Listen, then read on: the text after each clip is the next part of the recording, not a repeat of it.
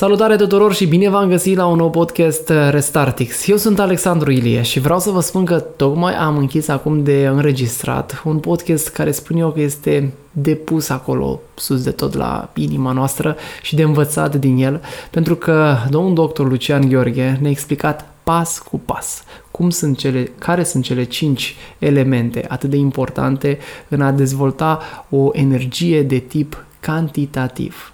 A vorbit despre hrană, a vorbit despre apă, a vorbit despre somn, a vorbit despre mișcare și despre respirație.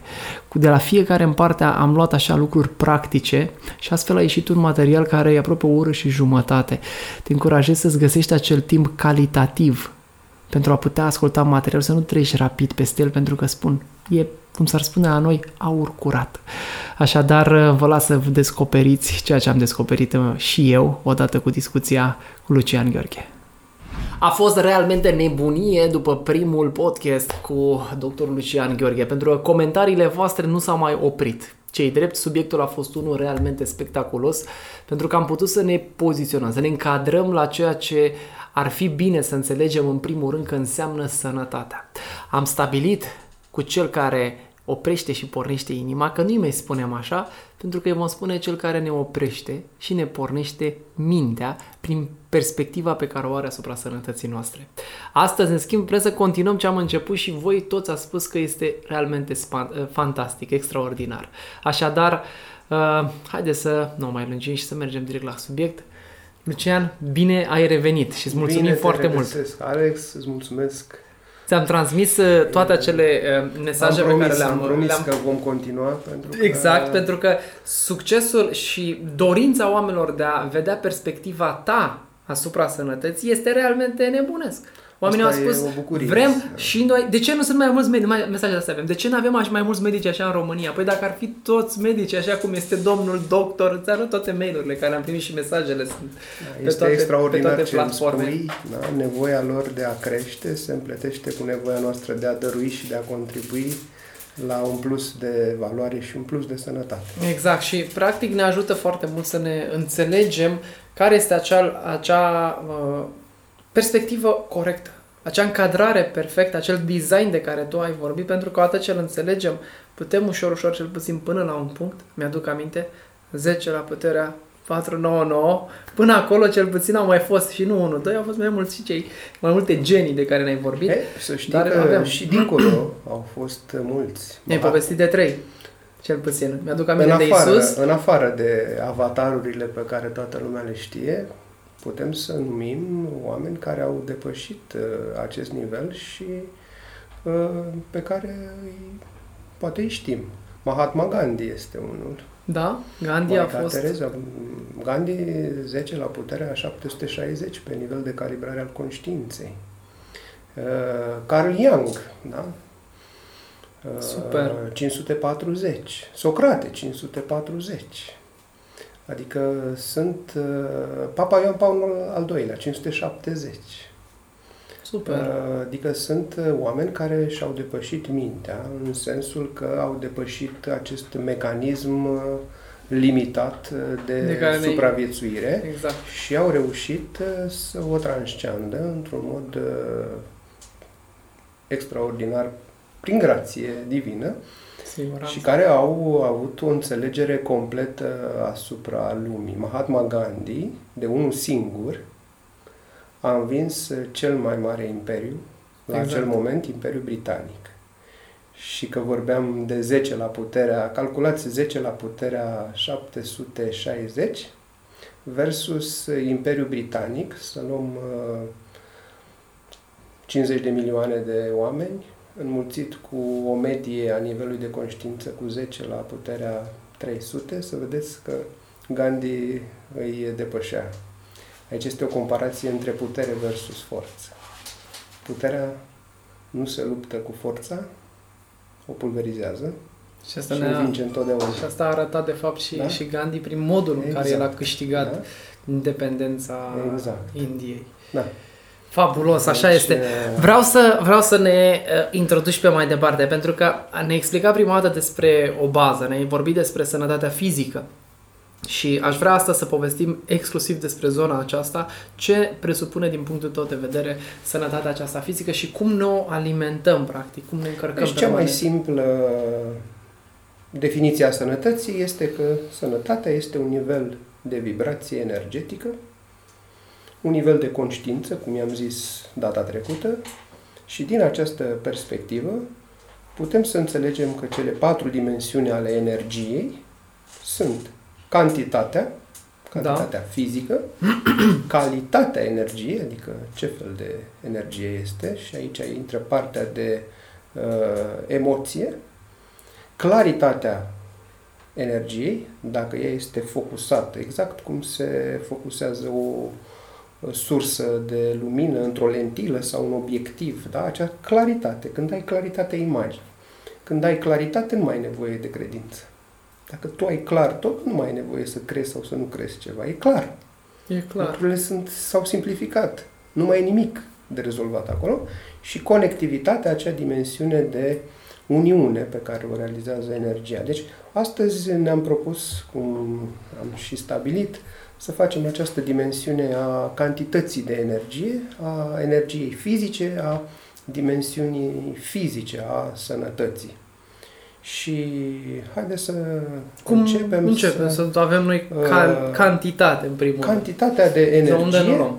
Cantitatea de energie. Că primul lucru care mă gândesc e la ce mănânc, sincer. Da, e, cantitatea de energie o luăm din hrană, okay. da? o luăm din uh, respirație, Just? o luăm din mișcare, Susțin. o luăm din hidratare și un subiect foarte, poate mai puțin abordat, o luăm din somn.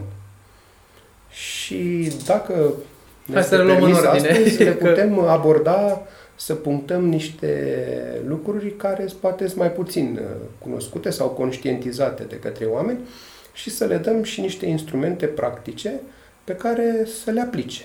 Da? Adică nu dăm doar informații, le dăm și niște instrumente, una, două, trei, fiecare poate să aplice una, două, trei, să aplice unul, două, trei instrumente Mână care să... li se potrivesc și care cu siguranță îi vor ajuta să treacă la următorul nivel de sănătate, să spunem. Mâncăm. Da? Ce mâncăm? E, ce ne dă nutriția. energie? Nutriția. Ce este nutriția? Da? Este un aport de elemente din mediul exterior care ne ajută să producem atât o cantitate de energie, dar și ceva în plus. Și o să vorbim de acel ceva în plus. Da? Deci, uh, hrana pe care noi o luăm din uh, natură, din da. pământ, da? o ingerăm și sub acțiunea unei uh, inteligențe dincolo de puterea de înțelegere a minții, da? sub acțiunea conștiinței sau vieții din noi, acea hrană devine noi, devine corpul nostru. Da? Iată, sub acțiunea unei uh, inteligențe uh, dincolo de puterea de înțelegere a minte, această hrană este procesată și este transformată atât în energie, dar cât și în compuși care alcătuiesc structura corpului nostru, a mușchilor, a oaselor, a tuturor organelor uh, interne. Și acum, cum sunt clasificați acești nutrienți? Sunt clasificați în macronutrienți, cei care produc energie prin ardere directă și aici intru, putem să și cuprindem glucidele, da? sub formă de monozaharide, oligozaharide, polizaharide. Da. Toată lumea știe despre aceste aspecte.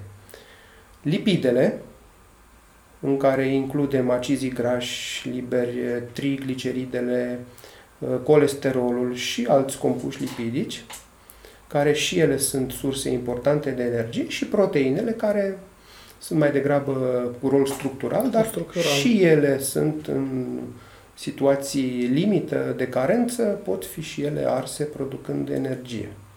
Acum, aceste molecule care duc, care generează combustibil prin ardere, prin oxidoreducerea care se produce la nivelul uzinelor noastre interne din fiecare celulă, numite mitocondrii, acolo se produc niște reacții de oxidoreducere, niște cicluri energetice din care se obțin se obține energie care se înmagazinează în niște molecule creatin-fosfat, adenozin-trifosfat, care ulterior pot elibera la nevoie aceste cantități de energie.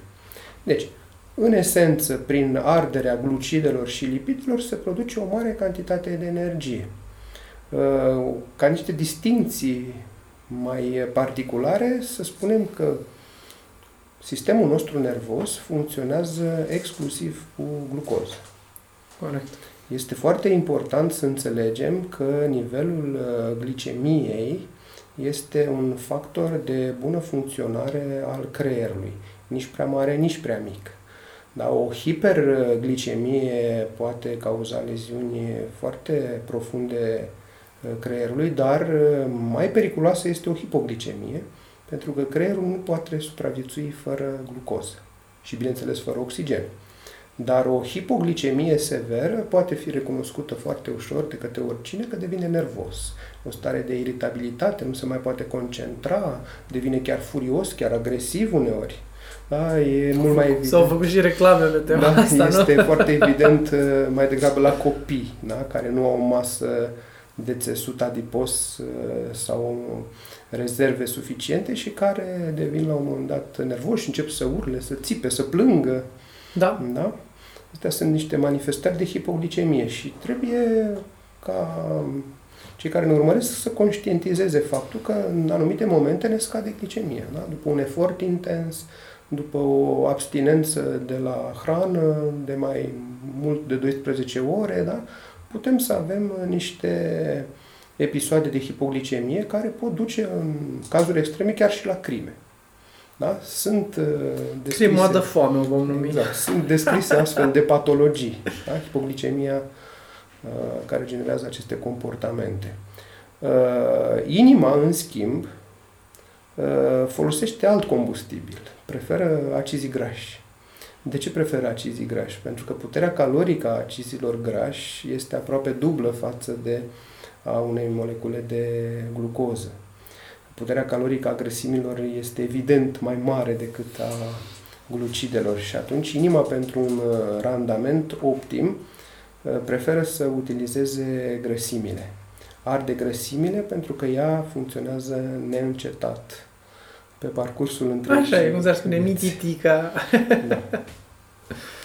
Deci, aceasta este discuția așa despre Avem despre macro, asta vreau să spun, macronutrienți. Acum, micronutrienții, ce sunt? Sunt uh, vitaminele și mineralele care nu folosesc în mod, sunt utilizate în mod direct pentru a produce energia de care spuneam, dar ele participă uh, la obținerea acestei energii, pentru că sunt fie cofactori a unor lanțuri enzimatice, fie catalizatori, fie acceleratori a unor reacții și uh, sunt uh, esențial de a fi prezenți în uh, ceea ce noi uh, mâncăm. Și în al treilea rând există uh, încă o categorie de factori, fitonutrienți sau niște elemente constitutive care se găsesc uh, în uh, plante, se găsesc în fructe și care sunt utile pentru a ne proteja de anumite situații uh, critice, cum sunt uh, radicalii liberi sau uh, tot ce e nociv în organismul nostru. Deci avem macronutrienți, micronutrienți și fitonutrienți. fitonutrienți. Dominanta alimentației, cred că este în mare parte a omului modern, este pe macronutrienți. O alimentație trebuie să fie echilibrată și aici există actualmente o dimensiune, o știință nouă numită nutrigenomica, care asta studiază. Da. Da? Nutrigenomica se referă de la nutriție și genom vine de la genomul, de la genele noastre. Deci relația dintre, îmbinarea exact. între genetică și Exact. Deci nutriția, nutriția genelor. În fapt, noi nu ne hrănim pentru... Noi nu ne hrănim sau nu mâncăm pentru a umple stomacul. Să conștientizăm că noi ne hrănim în esență pentru a trimite un semnal genelor noastre. Lucrul ăsta e mai puțin conștientizat. Deci, pe lângă faptul că ne hrănim să obținem energie, da? care e necesară da. vieții, așa cum uh, uh, spunea Gandhi, mâncăm ca să putem trăi, da? Nu trăim ca să mâncăm, să ne desfrânăm. Celebra. Da? Mănânci ca să trăiești da? sau trăiești ca să mănânci? Uh, avem uh, nevoie, dincolo de această energie, și de o bună funcționare a corpului uh, fizic. Iar această bună funcționare a corpului fizic se face dacă genele noastre primesc din mediul exterior semnale ca ele să se exprime la potențialul lor uh, maxim, care este în tinerețe. Odată cu vârsta, noi îmbătrânim. Dar e o mare diferență între a ne încheia viața în plină stare de sănătate, deci să murim sănătoși, și una e să ne încheiem viața Iartă-mă, dar treaba asta sună atât de... Nu știu dacă voi ați auzit dar mintea mea a făcut așa ca o implozie. L-ați auzit cum ce frumos a spus? Să ne încheiem viața, practic, să murim sănătoși. Nu știu cum uh, sună treaba asta, dar mie mi-a sunat foarte puternic. E o conștientizare, e un insight puternic care trebuie repetat. Nu avem noi timp să-l repetăm de atâtea ori. E foarte important ca din tinerețe să conștientizăm lucrul ăsta și, practic, a rămâne în zona de sănătate până la vârste avansate nu este un lucru imposibil, este un lucru chiar de dorit. Pentru că noi putem să atingem uh, vârste care poate par incredibile. Dacă acum Așa este. 1000-2000 de ani, da, a depășit 40 de ani, părea oh, uh, imposibil. Imposibil. Acum uh, Uh, softul nostru genetic ne permite să depășim 100 de ani și chiar să atingem undeva la 140 de ani. Da, de treaba ce? asta, uh, scuză-mă doar un pic, mi-aduc aminte că vorbeam cu domnul profesor Mencinikovski la un moment dat și el exact asta a spus. Bă, noi am putea să murim ca o lumânare. Să trăim exact. și să murim ca o lumânare și aici ar să raporta strict la genetică, că sunt acel, mi-aduc am foarte clar aminte când povestesc despre telomer și telomeraza și de fapt despre această exact. structură care este firul vieții noastre, cât îl ai de fapt. Și că dacă tu poți să, teoretic, poți să trăiești 140 de ani, tu poți să trăiești 140 de ani în sănătate și că nu mai bagaj genetic realmente și te stingi ca o lumânare, că lumânarea nu are oscilații. Dacă o lași pe un plan drept și nu bate vântul, se duce până câtă ceară are ea. Cât are Câtă telomerază are, dacă vorbim strict genetic. Deci, dacă rămânem sănătoși, bătrânețea nu este o boală bătrânețea devine o boală da? atunci când nu ne preocupăm de această sănătate, de uh, ansamblu și dimensiunile sănătății și atunci sunt mulți putem... colegi, să știi, de-ai tăi care nu ar fi de acord cu treaba asta. Care ne, trimit, eu am pacienți care vin, cei care mă urmăresc știu și pe acest podcast, sunt foarte mulți oameni care ne văd și sunt și în comunitatea Restartix și vin spre, da, dar medicul mi-a spus să mă uit în buletin. Că la 60 și un pic de ani, la ce te aștepți? Nu, asta este o abordare limitativă da? a dimensiunii materiale. Uh, practic, uh, spiritul nostru nu are vârstă. El este fără vârstă, el este etern și a privi din perspectiva vârstei este poate non-integru. Știința a derapat foarte mult uh, și medicina spre aceste aspecte non-integre de profit, exclusiv de profit. Pentru că, în mod categoric, medicina ar trebui să fie preventivă și curativ.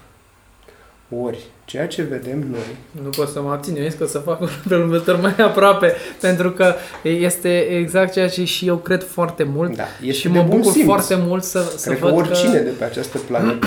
păi da, dar noi suntem foarte buni specialiști ulterior în a trata și din păcate, așa cum tu știi și cred că mi-ai spus o dată la, la noi, la Restartix, dar uh, te provoc să o mai spui încă o dată și să spui dacă te citesc corect, faptul că omul rentabil, omul sănătos nu e rentabil, mi-aduc aminte. Păi nu este. Nu.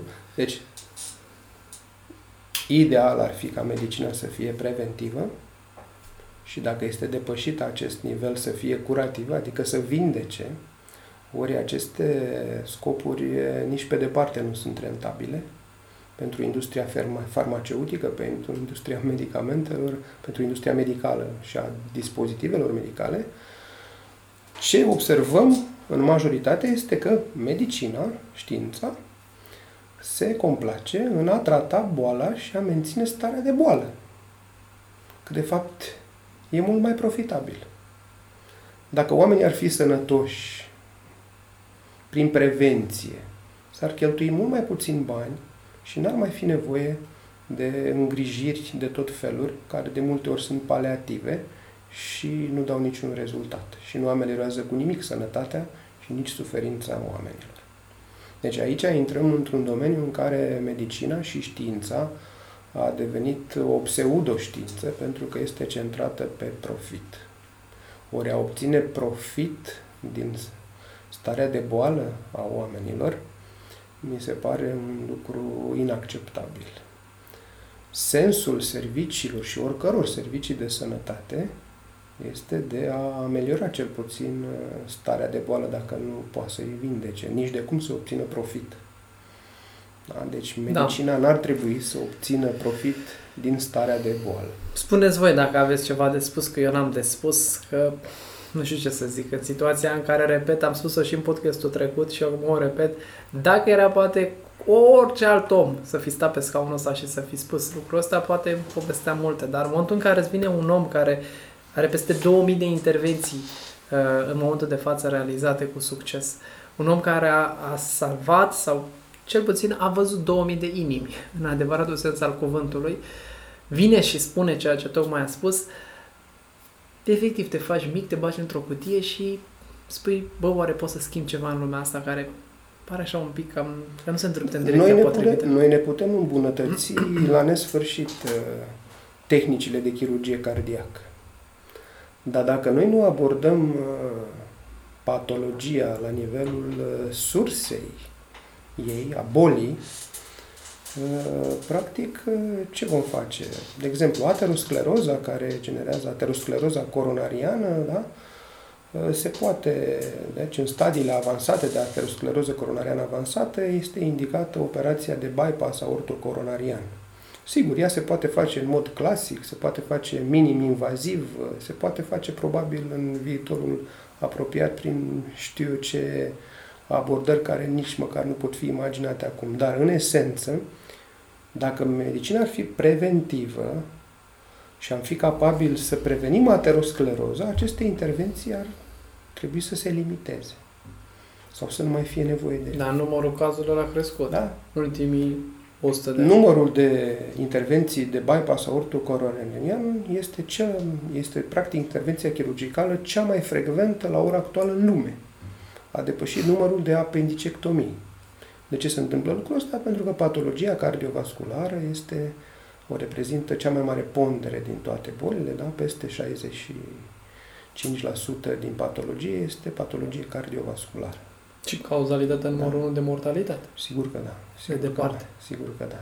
Eh, revenind de la nutriție, revenind la nutriție, uite, putem să facem o distinție, da? Dacă avem o uh, mâncare în farfurie și spunem ce bună este, să definim acel termen, ce este acel bun.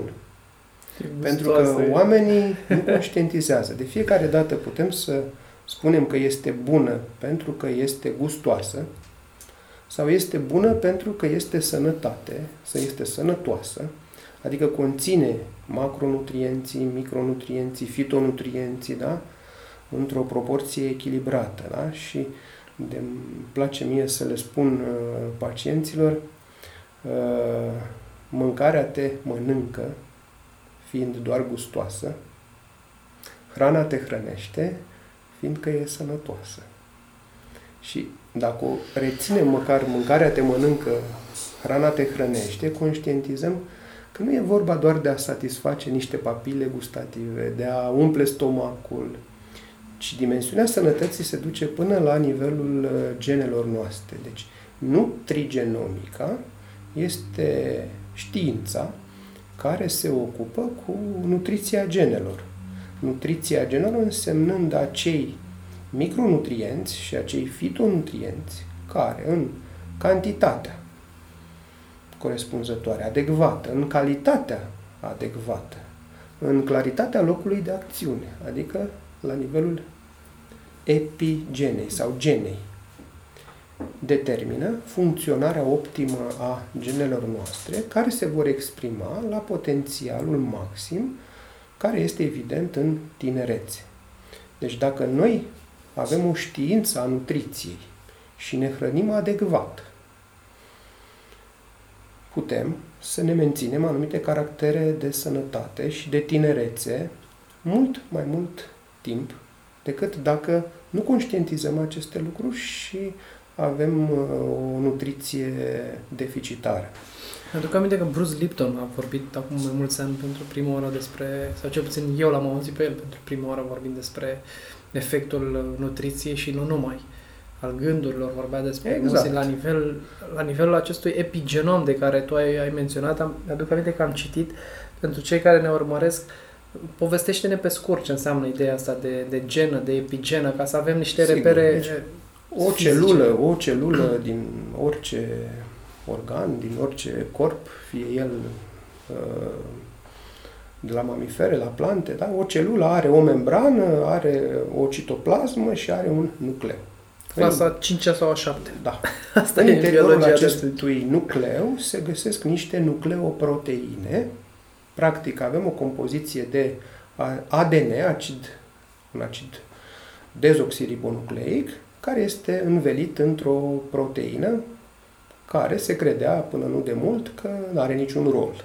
Hmm. Și practic s-a dat la o parte și s-au studiat practic doar ADN-ul din nucleu și practic s-a cartografiat sau cartografiat genele, s-au stabilit că sunt vreo 25.000 de gene, dar nu se înțelegea de ce, că se plecase de la ipoteza că o genă va sintetiza o proteină. Ori în corpul nostru erau uh, mai multe proteine. Da?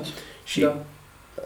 atunci s-a pus întrebarea că e ceva care le scapă și practic esența uh, era că acele proteine din jurul genelor, pe care le-au denumit epigene, da? De, deși epi înseamnă deasupra, epigena este proteina care înconjură fragmentul de ADN pe care noi îl denumim gen. Da? Un fragment mai mare de ADN uh, se organizează sub forma unei gene. Da? Avem mai multe gene, genele noastre sunt pe cromozomii pe care toată lumea știe. Deci, deci practic, proteina asta era așa ca un veniș. Da, proteina, dar această proteină avea o dispoziție spațială, sterică, se spune, în funcție de cum erau aranjați aminoacizii în lanțul proteic și, practic, Uh, nutrigenomica face ca un anumit ingredient sau anumiți ingredienți din uh, hrana noastră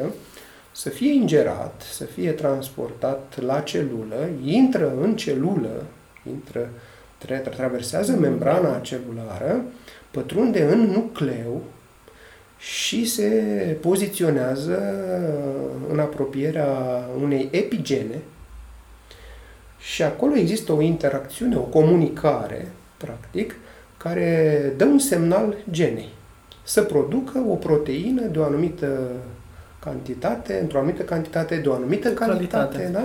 Deci, iată cum factorii de mediu, să zicem factorii alimentari, să-i numim, pe care noi îi ingerăm, din hrană, din hrana vie, reușesc să ajungă unii dintre ei la nivelul epigenei, în interiorul uh, nucleului, lângă gene și le modulează astfel uh, exprimarea.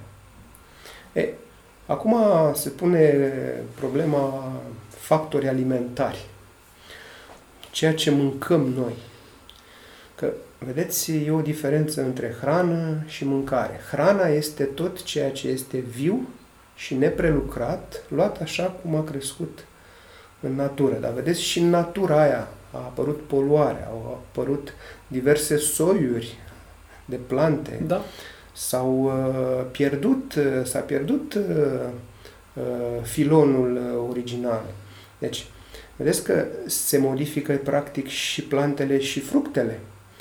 Uh, ei nu mai au acum uh, cantitatea, calitatea de antioxidanți cum o aveam acum 20 de ani. Putem și noi să ne dăm seama că o banană din copilăria noastră avea alt gust Da, și o roșie, lasă Față banana, de că e banana roșia de acum, la da? bunica. Și nici roșia. S-a pierdut uh, sămânța cea, cea mai bună. Când nimerești cât o roșie de aia bună, așa care o pui Da. și zic, mama, asta e de aia Da. bună, știi, cam așa Da, e, da, e da. senzația când, mai ales pe finalul de sezon, mai astea românești care le mai, le mai nimerești, dar în rest, castravetele la fel, n-are nicio treabă. Gustul Industria așa. alimentară a găsit o nișă de piață și a prosperat tocmai prin uh, uh, fabricarea unor uh, factori alimentari de sinteză, da? chimici. E, mintea umană nu este capabilă s- nici măcar uh, ea tinde și vrea să imite pe creator, dar ea nu poate să realizeze o copie exactă a ceea ce Creatorul a lăsat în natură. Și ca o curiozitate, noi putem să sintetizăm, să spun, uh, zaharide, putem să sintetizăm lipide, putem să sintetizăm proteine, dar niciodată nu le putem sintetiza așa cum se găsesc ele în natură. Ca o curiozitate, uh, de exemplu, aminoacizii uh, în uh, starea lor uh, din uh, plante și din animale se găsesc sub forma izomerilor L. L-aminoacid, da? Pa, uh, izomerul levogir. Sinteza chimică obținută de știință nu poate să sintetizeze forma L decât forma D, care nu are aceeași uh, calitate. La fel, glucidele, în starea lor naturală, în plante, se găsesc uh, sub forma izomerilor D, de glucoză, dextrogir. Da? Sinteza lor chimică nu reușește să producă izomerul D, ci doar izomerul L. Iată că nu am uh, pătruns taina creației. Deci știința, oricât ar Da, ne vrea, place să credem da, așa. oricât că ar suntem vrea, și nu noi poate să nici Creatori, măcar așa, măcar în laborator să acolo. imite de departe. Și haideți să abordăm această parte de nutrigenomică din perspectiva un pic a dimensiunii conștiinței. Pentru că uh, cred că partea asta de nutrigenomică este o parte a medicinei, e chiar o specializare numită epigenetică, care na, la noi în România nu este recunoscută ca Nu specializare. încă? Nu încă, dar în Statele Unite ea este abordată de mult uh, timp. Da? Este această, exact ce am explicat până acum, această nutriție a genei. Practic, dacă ne imaginăm că anumiți constituenți din hrana noastră ajung să ne influențeze genele, înțelegem într-un alt mod uh, sănătatea. Pe de-o parte, pe de altă parte, e și, și din paradigma aia care eu am spus-o și credeam în ea că stai un pic că ce-ți dă mama cu tata și bunicul pe cale așa uh, descendentă nu e chiar atât de hotărător. Da, și eu când eram mic credeam că șnițelul cu cartofi prăjiți sau cu piure era cea mai bună mâncare, nu? Între timp, na, am evoluat și ne dăm seama că a te hrăni sănătos e de o altă dimensiune. Cât de mare e contribuția factorului genetic în această perspectivă nouă? Adică dacă eu am avut un părinte sau părinții mei amândoi erau supraponderali, cât de mult mă va influența pe mine? Există un tipar, dar care dacă nu este uh, perpetuat prin obiceiurile din copilărie și din uh, următorii ani, ea nu se manifestă. Deci, putem să facem aici o... uh, să ne întoarcem un pic la genetică și să spunem că dogma centrală a geneticii Exact. statuează că ADN-ul da, se Transmite. uh, trans, transcrie într-o uh, se replică sub o catenă, această catenă iese din nucleu, se duce în uh, reticulul endoplasmic și acolo se uh, formează o catenă de ARN mesager și se sintetizează o proteină pe acea catenă de ARN. Deci dogma centrală a genetic ne spune că ADN-ul, ARN-ul și uh, sinteza de proteine generează practic un rezultat. Această dogmă ne spune că practic, cum ai spus și cum ai pus întrebarea, am putea fi tributari genelor noastre. Deci, Dacă mama a fost grasă dacă și bunica mama- a da, fost exact. grasă Noi și nu putem, eu pot nu să putem fiu să facem gras. nimic. Exact. E, ori lucrul ăsta nu este adevărat. din dogma centrală a geneticii lipsește elementul cheie.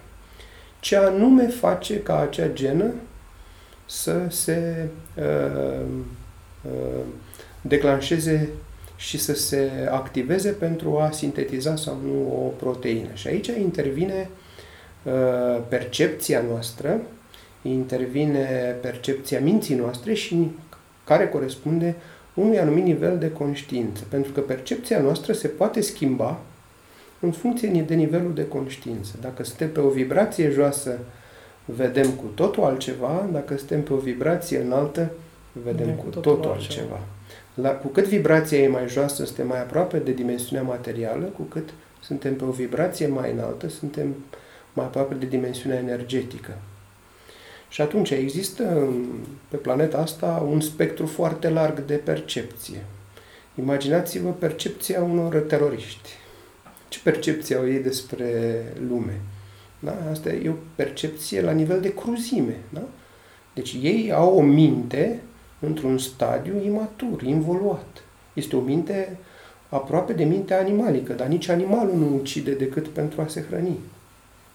Iată ce face da. intelectul adăugat la o minte animalică, da? poate genera cruzime și cred că cruzimea nu se manifestă decât la om, în tot regnul animal, adică nu vedem decât foarte rar probabil acte de cruzime în lumea animală, dar terorismul este un act de cruzime. Deci acei oameni care sunt capabili să facă așa ceva, o percepție limitată. E, vă dați seama cum se exprimă la nivelul lor genele. Pentru că acestea produc practic o anumită expresie, o anumită limitare anatomică a creierului lor, a circuitelor neuronale și a mediatorilor. Da? Sunt mediatori de tip adrenalină, de tip cortizol, da? deci sunt niște hormoni de stres. Da? Gândiți-vă la perspectiva pe care o are uh, pe care o avea, să zic, Papa Ioan Paul al II-lea asupra da. O perspectivă a păcii, o perspectivă a uniunii, o perspectivă a iubirii. Da? Iată niște spectre care creează o polaritate. Și avem din nou de la 0 la da? 10 Iată, ce perspectivă. Deci, din perspectiva asta, un sfânt, pentru că Papa Ioan Paul al II a atins nivelul de sfințenie, practic, uh, avea o percepție exact pe dos decât o au uh, mulți uh, oameni în acest moment. Da? Deci, acela este nivelul de vindecare, de autovindecare, practic, că vindecarea se produce spontan, ca urmare a vibrației înalte și din uh, acea perspectivă uh, neuroplasticitatea creierului a generat alte circuite neuronale și alți mediatori. Da? La cei care și-au depășit uh, mintea și au ajuns nivele înalte de conștiință, mediatorii sunt de tipul Să povestim o dată într-o, într-o discuție separată poate de, de neuroplasticitate, că este un subiect care și noi ca fizioterapeuți îl studiem tocmai pentru că ne folosim de el conștientizându-l și știindu-l că există ca și uh, explicație pentru anumite fenomene de recuperare când uh, practic nu mai aveai teorie deși, uh, și susținere uh, nervoasă pentru a putea realiza anumite anumite tascuri. De acord. Deci ca să concluzionăm, da? deci genetica statua că vechea paradigmă că suntem tributari genelor noastre, acum știm și că ai adus discuția de Bruce Lipton, știm și e foarte evident că nivelul nostru de percepție influențează exprimarea genelor, pentru că și vibrația gândurilor și emoțiilor noastre reprezintă tot un factor epigenetic sau nutrigenetic. E un alt da? tip de stimul. Da, e o altă hrană. E o e hrană altă, mentală, exact. hrană emoțională, hrană fizică, da? Deci, suntem și putem să ne influențăm expresia genurilor noastre. Deci nu suntem captivi, nu suntem tributare, captivi. așa cum foarte frumos ai spus, nu pe suntem. ceea ce, nu ce avem. Asta e o veste bună. Nu știu da. cum vi se pare vouă, nu mai avem fapt, nicio scuză. Asta este exprimarea liberului nostru arbitru. Noi avem libertatea de a alege și a decide. Nu avem libertatea de voință. Voința este în altă parte, la divinitate, la creator, dar libertatea de a alege o avem.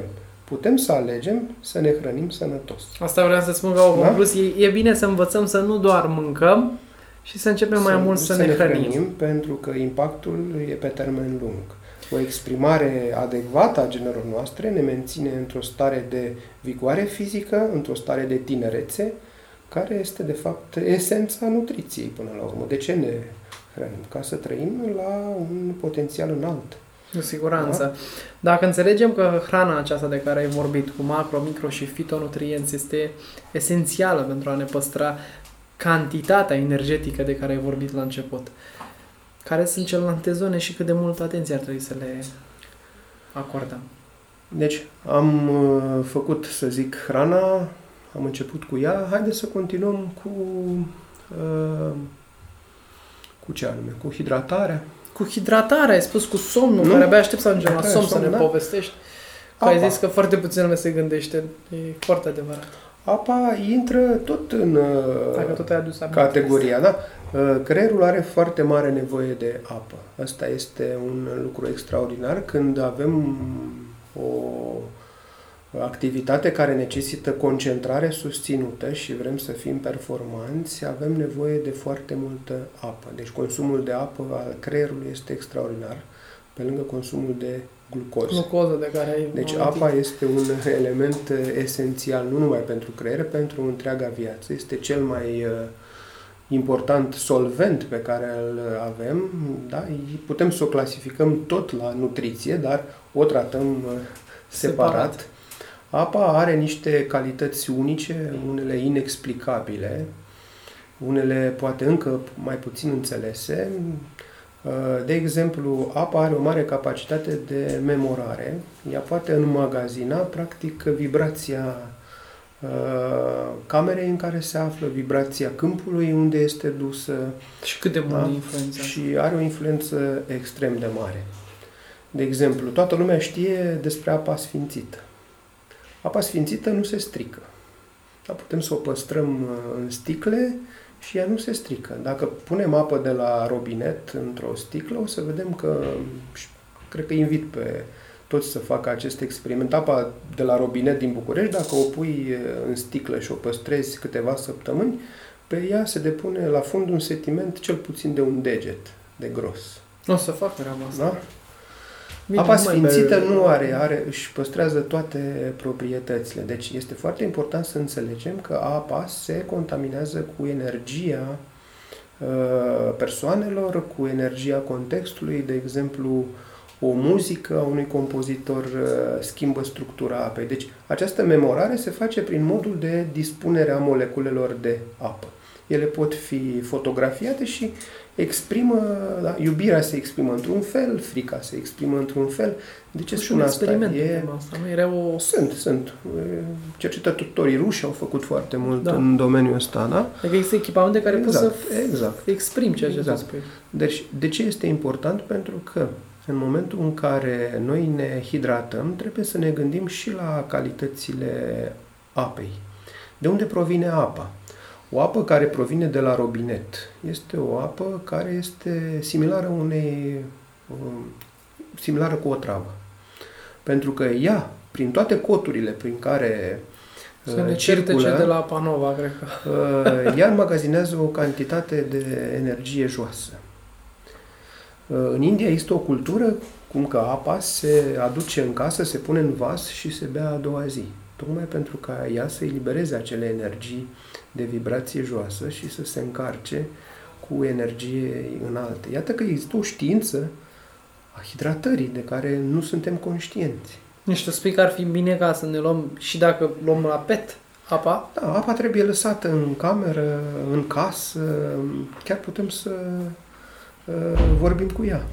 Să Ea va vorbim cu apa. înmagazina, ea va înmagazina Și ce energia spunem noi noastră. apei? Asta e așa.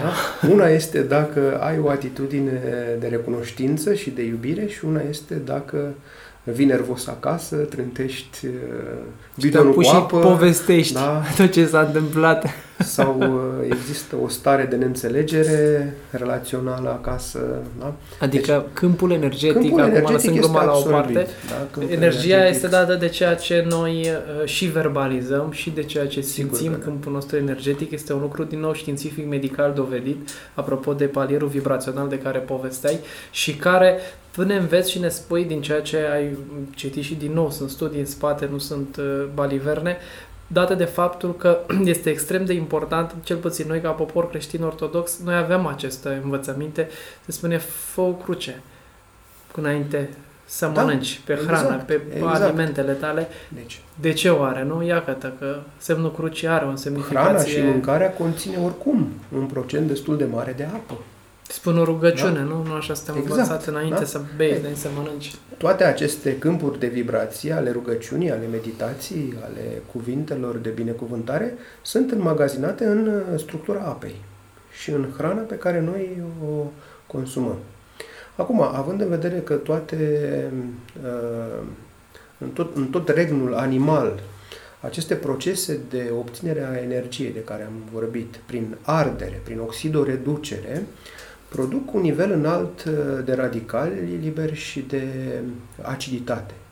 Și din acest motiv uh, avem nevoie, ca să menținem un pH echilibrat al corpului, să neutralizăm această aciditate. Și, în principal, uh, o fac sistemele noastre tampon din sânge, o face rinichiul, dar este foarte util să conștientizăm că apa alcalină, cu un pH alcalin, este mult mai uh, adecvată pentru hidratare. De la cât Ea înseamnă apa alcalină? Uh, pH peste 8, peste 9.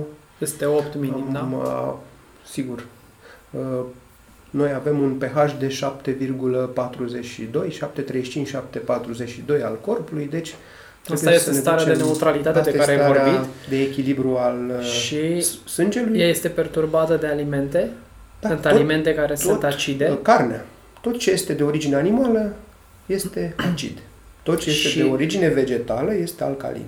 Asta și este... practic, ca să înțeleg eu, că deși acum de multe ori glumesc, dacă înțeleg eu, deci toată mm-hmm. lumea. În momentul în care avem anumite alimente care sunt, de, um, sunt acide, acestea duc la o reducere a nivelului de pH din sânge, da. de 7,4 de care ai spus exact. să ajunge să fie mai mic și atunci este important să Important să ne hidratăm compensăm cu apă alcalină, da? pentru că reduce ridicată a reduce uh, efortul rinichiului în eliminarea acidității. Și e recomandat să bem așa apă da. alcalină constant? Apa alcalină e recomandată. Ca un stil de viață, mă gândesc? Sigur că da. Eu nu mai apă alcalină uh, folosesc. Da? Super. Deci asta e un instrument, iată, pur și simplu, dacă de mâine oamenii vor consuma apa alcalină, este... Vor constata că devin și, da? vor, și mai calm, nu vor mai fi așa de iritați? Asta e posibil, da? Eu cred că sigur, da. sincer. Sunt mai Spun. multe instrumente, dar iată, asta este un instrument, da? Să ne hrănim sănătos, da? Să alegem hrana vie, da? Și să ne hidratăm corespunzător cu apă alcalină. Dacă nu avem alca, apă alcalină la dispoziție, putem să punem niște, niște zeamă de lămâie în uh, apă plată, și ea se alcalinizează. Îi să bem o limonadă da? fără zahăr, cum ar spune. Sau așa. Deci e important să ne hidratăm dimineața, să consumăm undeva în jur de 500 ml, cel puțin, pentru că avem nevoie să pornim dimineața și să ne... Două pahare de apă. Da, două apă, pahare de apă, poc. două, trei, cât putem. Nu trebuie să le bem Mama. toate rapid. Da? O cantitate mare de apă nu hidratează, ci mai degrabă s-ar putea, de exemplu, dacă bem 2 litri odată, s-ar putea să facem mai mult rău, să ne deshidratăm. Da? Deci trebuie să o bem spațiat, undeva la 100-150 de mililitri pe oră, să ne punem un pahar, o cană lângă birou sau să ne amintim să bem înainte de a ne fi sete, e foarte important. În momentul în care apare setea, Sim. deja E un semnal tardiv, suntem deja la o deshidratare avansată a celulei. Sistemul nervos transmite cu întârziere senzația de sete, ca și senzația de sațietate și de asta uneori ne păcălim. Nu bem apă când trebuie sau mâncăm mai mult că mi-e foame, mi-e foame, mi-e foame, mi-e foame, foame până când un... sunt plin și eram de fapt suficient exact. de acum o farfurie în urmă. Bun. Uh...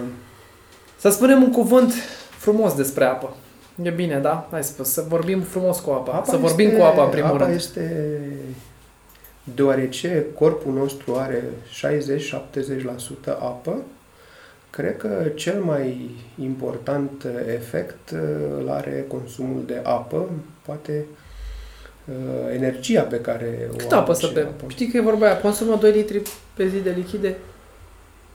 Depinde de activitate. Dacă suntem în stare de repaus, un necesar minim de 2 litri este adecvat. Dar dacă depunem un efort intelectual, un efort fizic, putem să ajungem la 5-6 litri de apă. Adică performerii de top uh, consumă cantități foarte mari de apă, mai ales că apa le pune în stare funcțională mușchii, ligamentele, articulațiile, Da. Mobilitatea este foarte importantă, o hidratare adecvată, inclusiv a pielii, a creierului, da? Deci altfel nu poți să intri în starea de flux și să performezi. Nu ai cum. Ai spus un lucru interesant, eu știu că am mai ieșit cu tine la masă și eu știu de starea de flux, dar tu o să ne povestești altă dată. Cred că o să, ne po- Stare- o să, o, o să o introducem la inteligența emoțională. Abia aștept. Da, este, e un subiect probabil pe care n-am mai puțin abordat, dar care merită repetat ori de câte ori E, avem e super ocazia. interesant. Bun, deci macro, micronutrienți, fitonutrienți, Bun, deci egal. să concluzionăm, hidratarea este esențială pentru toate organele. Fără apă nici nu putem uh, Și apă- imagina viața. Apă Da. cu un pH crescut. Apa cu pH Recomand alcalin. să Asta fie este foarte un bun. instrument prin care... Și dacă putem spui că n-ai bani, ia niște lămâi, că sunt Și simple și Încă o ieftine. recomandare, persoanele, odată ce înaintează în vârstă, au tendința să nu bea apă. Mhm. Este alterat acest mecanism al setei și, practic, uneori este anulat și multe persoane uită să bea apă. Persoanele vârstnice sunt predispuse să se deshidrateze și să altereze chiar funcția renală. Deci, fără apă, Da. nu putem avea o presiune adecvată a sângelui și perfuzia renală are de suferit. Sunt multe persoane care, prin lipsă de aport de apă, generează suferința a rinichilor Deci- și se concentrează sângele și le ex- îi La ce mă expun gândesc la eu un risc acum, la părinții noștri, să-i sunăm, mamă, tata, ai băut apă să astăzi? bea, bea mai apă. multă apă. Deci, Fără niciun fel de recomandarea problemă. este ca persoanele trecute de 60-65 de ani să bea mai multă apă pentru că ele Chiar dacă nu le este sete, exact ce ai spus. Asta este da? Că esența, mulți spun, să dar bem- mie nu bine să beau apă.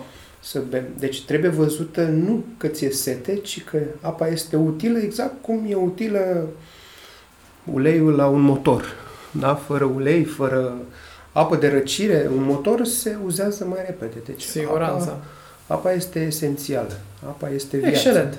Până la urmă. Deci, fără apă nu s-ar putea produce energie. Da? Procesele de oxidoreducere n-ar putea avea loc. Și la o centrală atomoelectrică este nevoie de apă. No, și câtă energie Da? se face Deci, din apă. Mitocondriile noastre sunt niște uzine, niște centrale energetice. Da? Fără apă ele s-ar opri. Viața fără apă nu se poate uh, desfășura și ca o ancoră pe care să o țină minte oamenii, apa sărată, de exemplu, cei naufragiați pe mare, Da. mor prin deshidratare. E un paradox. Deși au atâta apă la dispoziție, ei mor prin deshidratare. Ce se întâmplă? Apa fiind sărată, introdusă în uh, organism, ajunge în sânge o concentrație mare de sare și știm cu toții că sarea atrage apa. Deci sarea aia din sânge va scoate apa din toate celulele noastre și le va deshidrata. Deci naufragiații mor prin deshidratare. De simplu e și Da. cât de paradoxal totodată vorba ta. Bun. Hai să mai abordăm încă un, încă Haideți un să mergem capitol. la somn. Somn. E ce Somnul. mi-aș dori eu să povestim mai mult Somnul. de somn. Hai- Haideți să schimbăm aici niște paradigme, dacă putem. Uh, Puțină lume știe ce este somnul. Sigur, toată lumea vorbește de somn, dar dacă stai un pic și te întrebi ce este somnul, cred că puțină lume poate să răspundă ce este somnul. De ce? Somnul este o stare necunoscută minții. Ok. Și cum spuneam, Asta mie mi-a plăcut mult de tot, să știi. Mă gândeam la tot felul de definiții. Zic, mă, dacă Da. mă întreabă pe mine ce este somnul, zic, stai să spun și eu, că și eu am o perspectivă. Dar zic, starea nedefinită a minții. O stare O necunoscută, stare necunoscută a minte. Este minții. o stare a minții, dar necunoscută minții. Pentru că știe mintea ce se întâmplă în somn. De exemplu, când suntem într-un somn profund, fără vise, noi nici nu știm că existăm. Din această perspectivă, somnul este similar cu moartea. Ori mintea noastră se teme de moarte. Da. Se teme și de somn. Pentru că nu știe, nu poate să-l controleze. Somnul este o stare a minții similară cu această stare în care noi suntem acum, care se numește stare de veche. Deci starea de somn alternează cu starea de veche și creează un ciclu, un ritm, pe care unii îl denumesc ritm circadian, ritm nictemeral, nu contează cum, da? Este important să observăm cum starea de somn se succede cu starea de veche, starea de somn, starea de veche. Ciclul natural. Bun. În starea de somn, noi ne identificăm mai puțin cu corpul. De multe ori visăm că zburăm, visăm că putem să parcurgem cu alte viteze, distanțele. Facem lucruri care Exact. teoretic nu le putem face în plan Exact. fizic. Timpul și spațiul se distorsionează în somn. Pe când în starea de veche, mintea noastră creează această iluzie a spațiului și timpului, creează acest film pe care noi îl vedem și care credem că este real. Da? Ori, de unde știm că este real? Da? Deci și visul pare real. Da, n-ai În de somn? real ce pare. Doar De când ce- te trezești, exact. zici că... De ce n-ar fi și acest uh, vis pe care îl trăim acum și pe care și cei care ne urmăresc, de unde știm că este real și nu este mai real în starea de somn? De asta sunt întrebări la care mintea rămâne perplexă. Mintea nu poate da un răspuns pentru că nu cunoaște, ea nu poate pătrunde acum. Mă gândesc la Matrix când povestești Da? așa, apropo de lucrul ăsta. Deci, iată somnul. De ce am pus somnul uh, la uh, cantitatea, Sursă, da. ca sursă de energie a fizică? Toată această activitate mentală, din starea de veche sau din starea de somn cu vise, creează un film, creează un dialog interior. Cred că nu e cineva care și-a putut opri acest dialog interior, acest film. Da? Și acest dialog interior, acest film, este cel mai mare consumator de energie.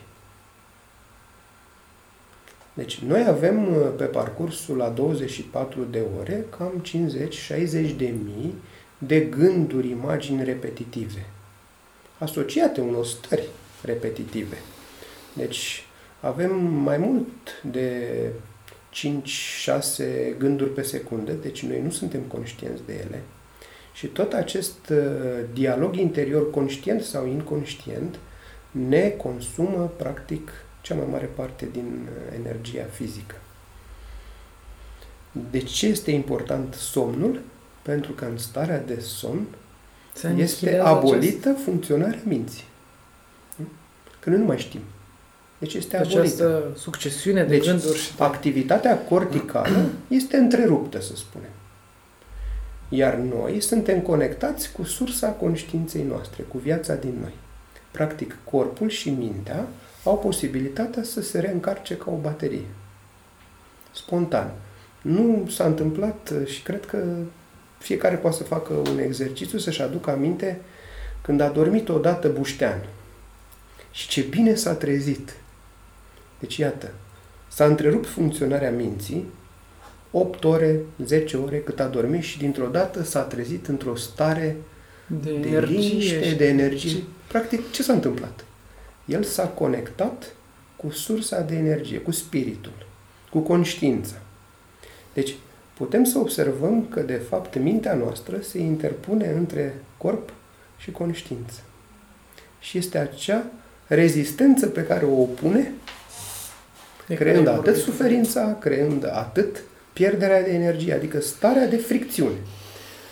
Deci starea lipsei de flux în opozanță este starea de fricțiune, în care gândurile și emoțiile noastre nu sunt aliniate cu sursa vieții. Deci, de multe ori, mintea este de fapt o, cea care ne trage în jos. Este cea Sigur care că nu-i da. place incertitudinea. E cea Sigur care că îi da. place, hai să nu te bagi la somn, că știu eu ce faci acolo. Ajungi să te Bun, conectezi. deci, și eu nu vreau somnul, asta. somnul, moartea, starea de meditație sunt stări necunoscute. Sunt stări, Minții. sunt Da. stări în care activitatea este oprită, temporar. De aici putem observa că nu mintea ne ajută să supraviețuim. În timpul somnului profund, mintea nu are niciun rol. Ceea ce ne ține în viață este sursa existenței noastre și conștiința, acel câmp de energie care ne ține în funcțiune, da? Și ce Și putem acum- face ca să avem un somn mai bun? Apropo. Multe lucruri, da. Hai să mai facem o distinție spre deosebire de minte care are nevoie de somn pentru a se reface. Inima nu doarme niciodată.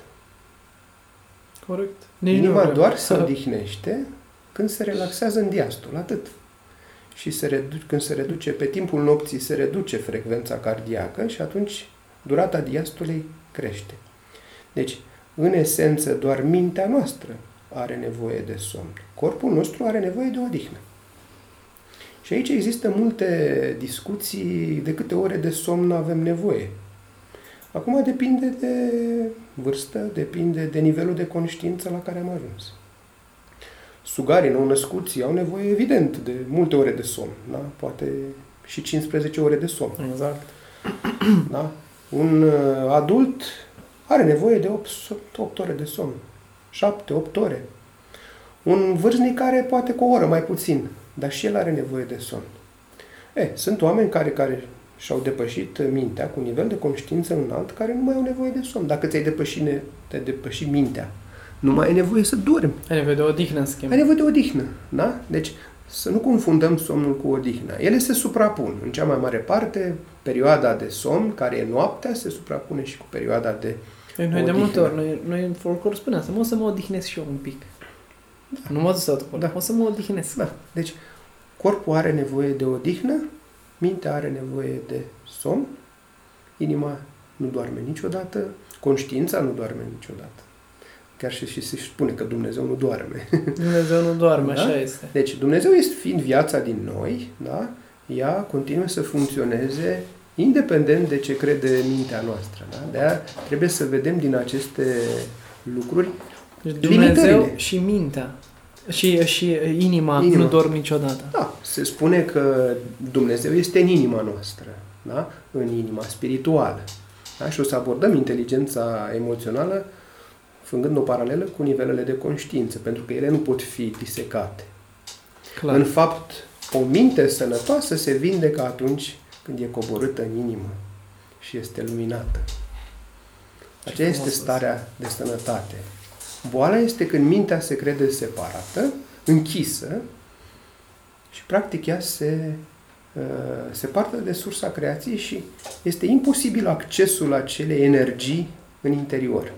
Și de asta vedem aceste patologii ale egoului, care mândria este o patologie.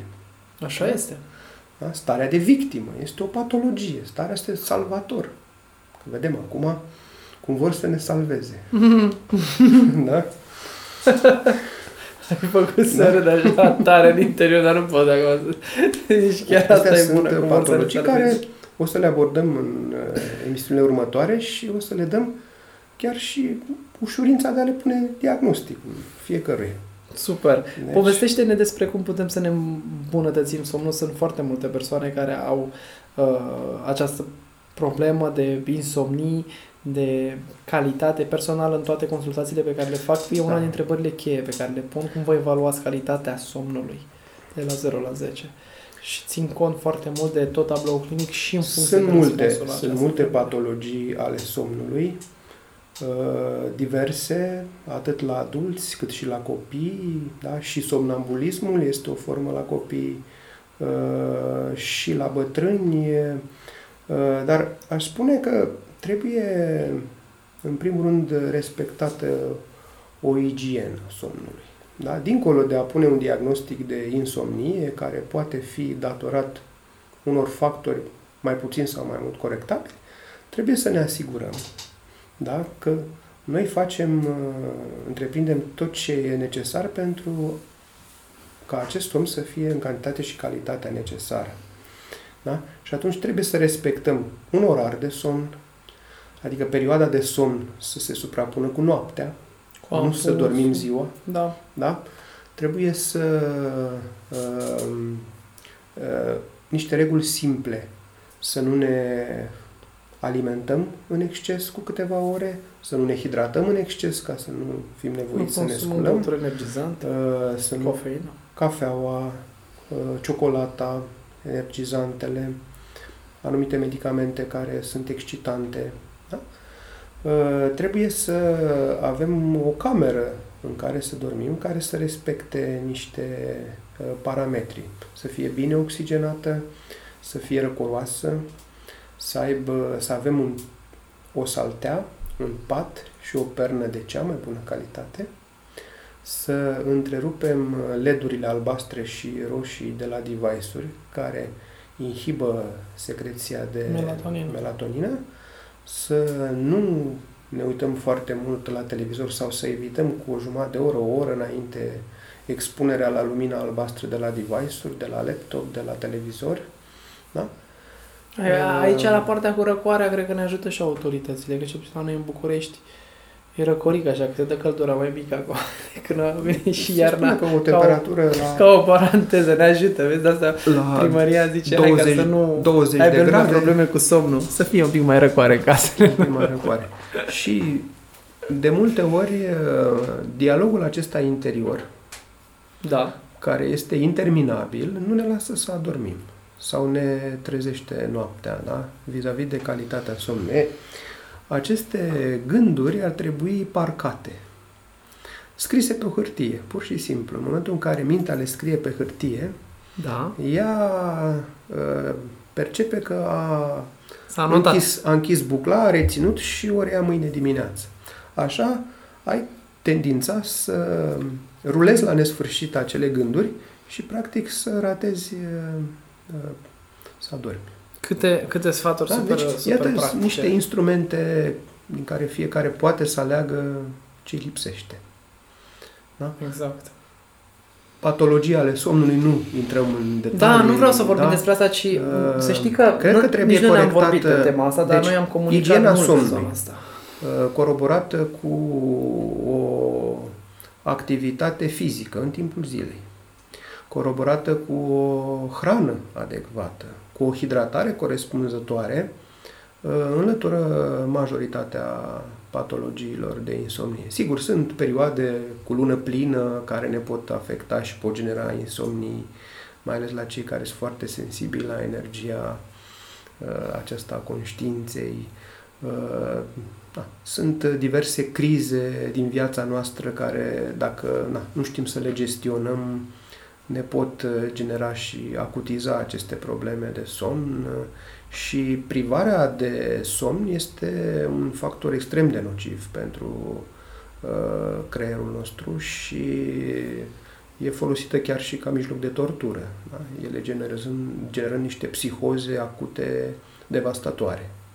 Deci, somnul este esențial pentru că în starea de somn este abolită această activitate mentală în care Cât de necesară. necesară pentru a reface capacitatea minții de a funcționa, dar și odihna necesară întregului corp pentru a fi apt să performeze în ziua următoare. Deci, Super. Cred că am conturat uh, și perspectiva somnului, Somnului, alături cu siguranță, de hidratare și de hrană. Somnul, odihna sunt niște lucruri. Și acum interesante. na, au mai rămas respirația și mișcarea pe care noi le-am mai abordat. uh, Când am lansat exact programul respirator, am vorbit, uh, mi-aduc aminte foarte frumos despre, despre respirație, Am- dar aș, aș ține totuși. Cei care vor să se uite se pot uita pe canalul nostru de YouTube și acolo văd un material de Este peste în un- detaliu. o oră exact, dar Uite. să amintim câteva Așa. lucruri atât de importante despre respirație.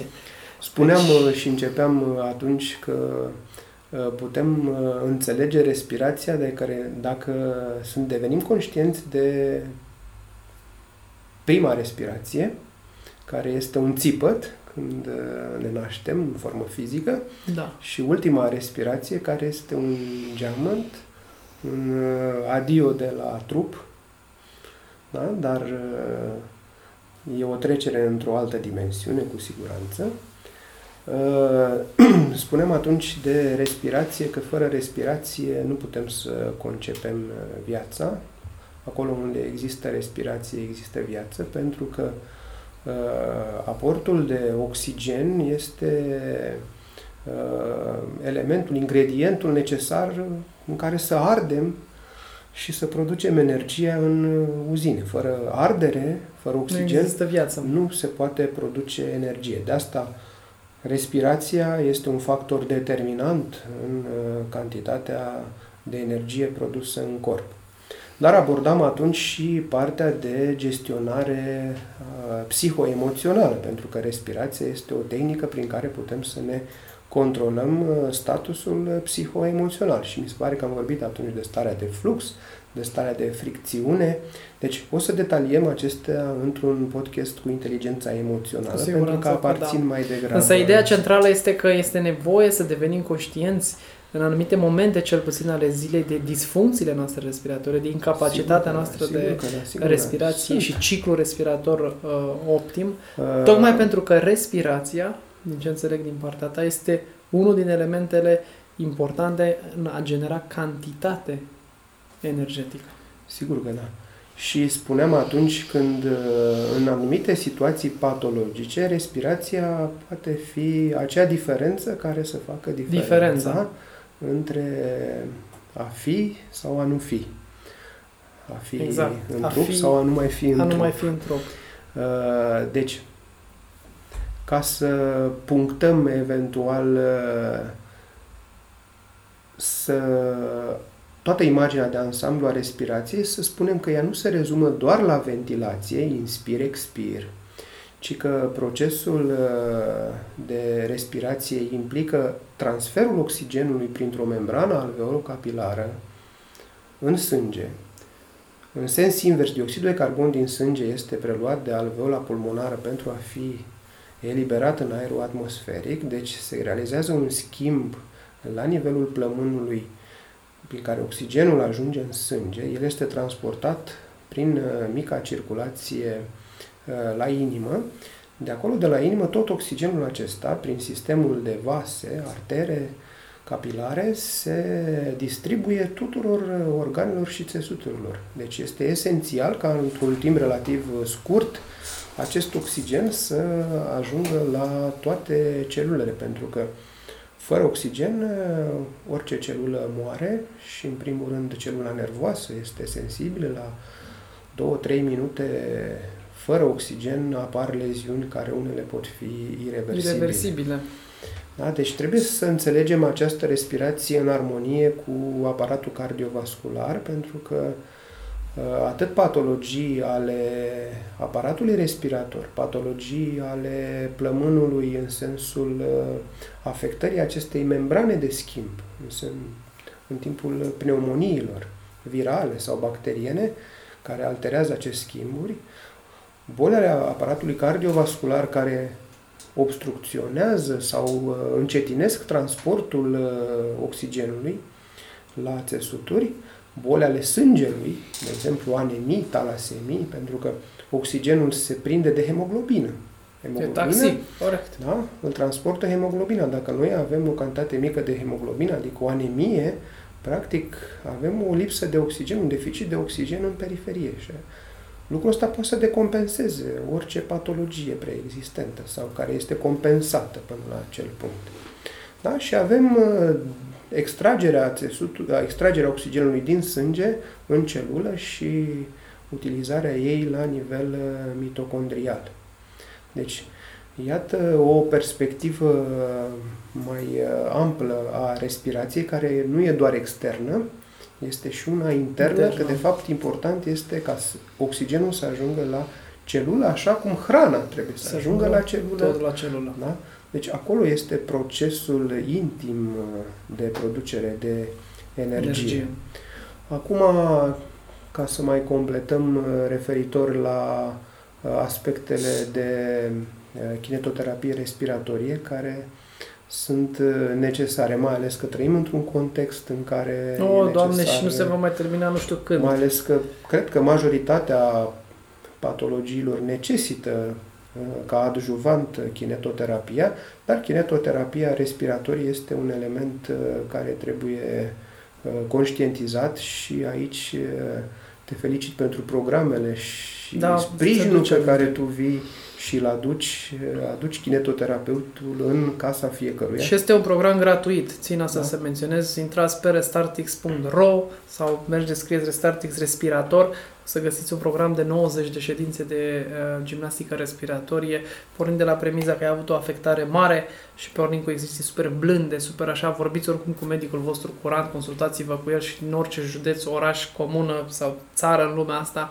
aveți acces cel puțin la specialiști. De data aceasta gratuit și am promis și așa va rămâne tot timpul. Atât cei program. care au depășit o patologie, dar chiar și la cei sănătoși, pentru că a face o kinetoterapie preventiv oh, la nivel respirator calculator este utilă. Spuneam, e un vis. Dădeam exemple de performeri de top care și-au dezvoltat capacități și volume pulmonare care în situațiile unor patologii le vor depăși mult mai ușor. Spuneam de maestru Gheorghe, Gheorghe Zanfir, Zanfir da. spuneam de Usain Bolt, de Ayrton Senna, de da.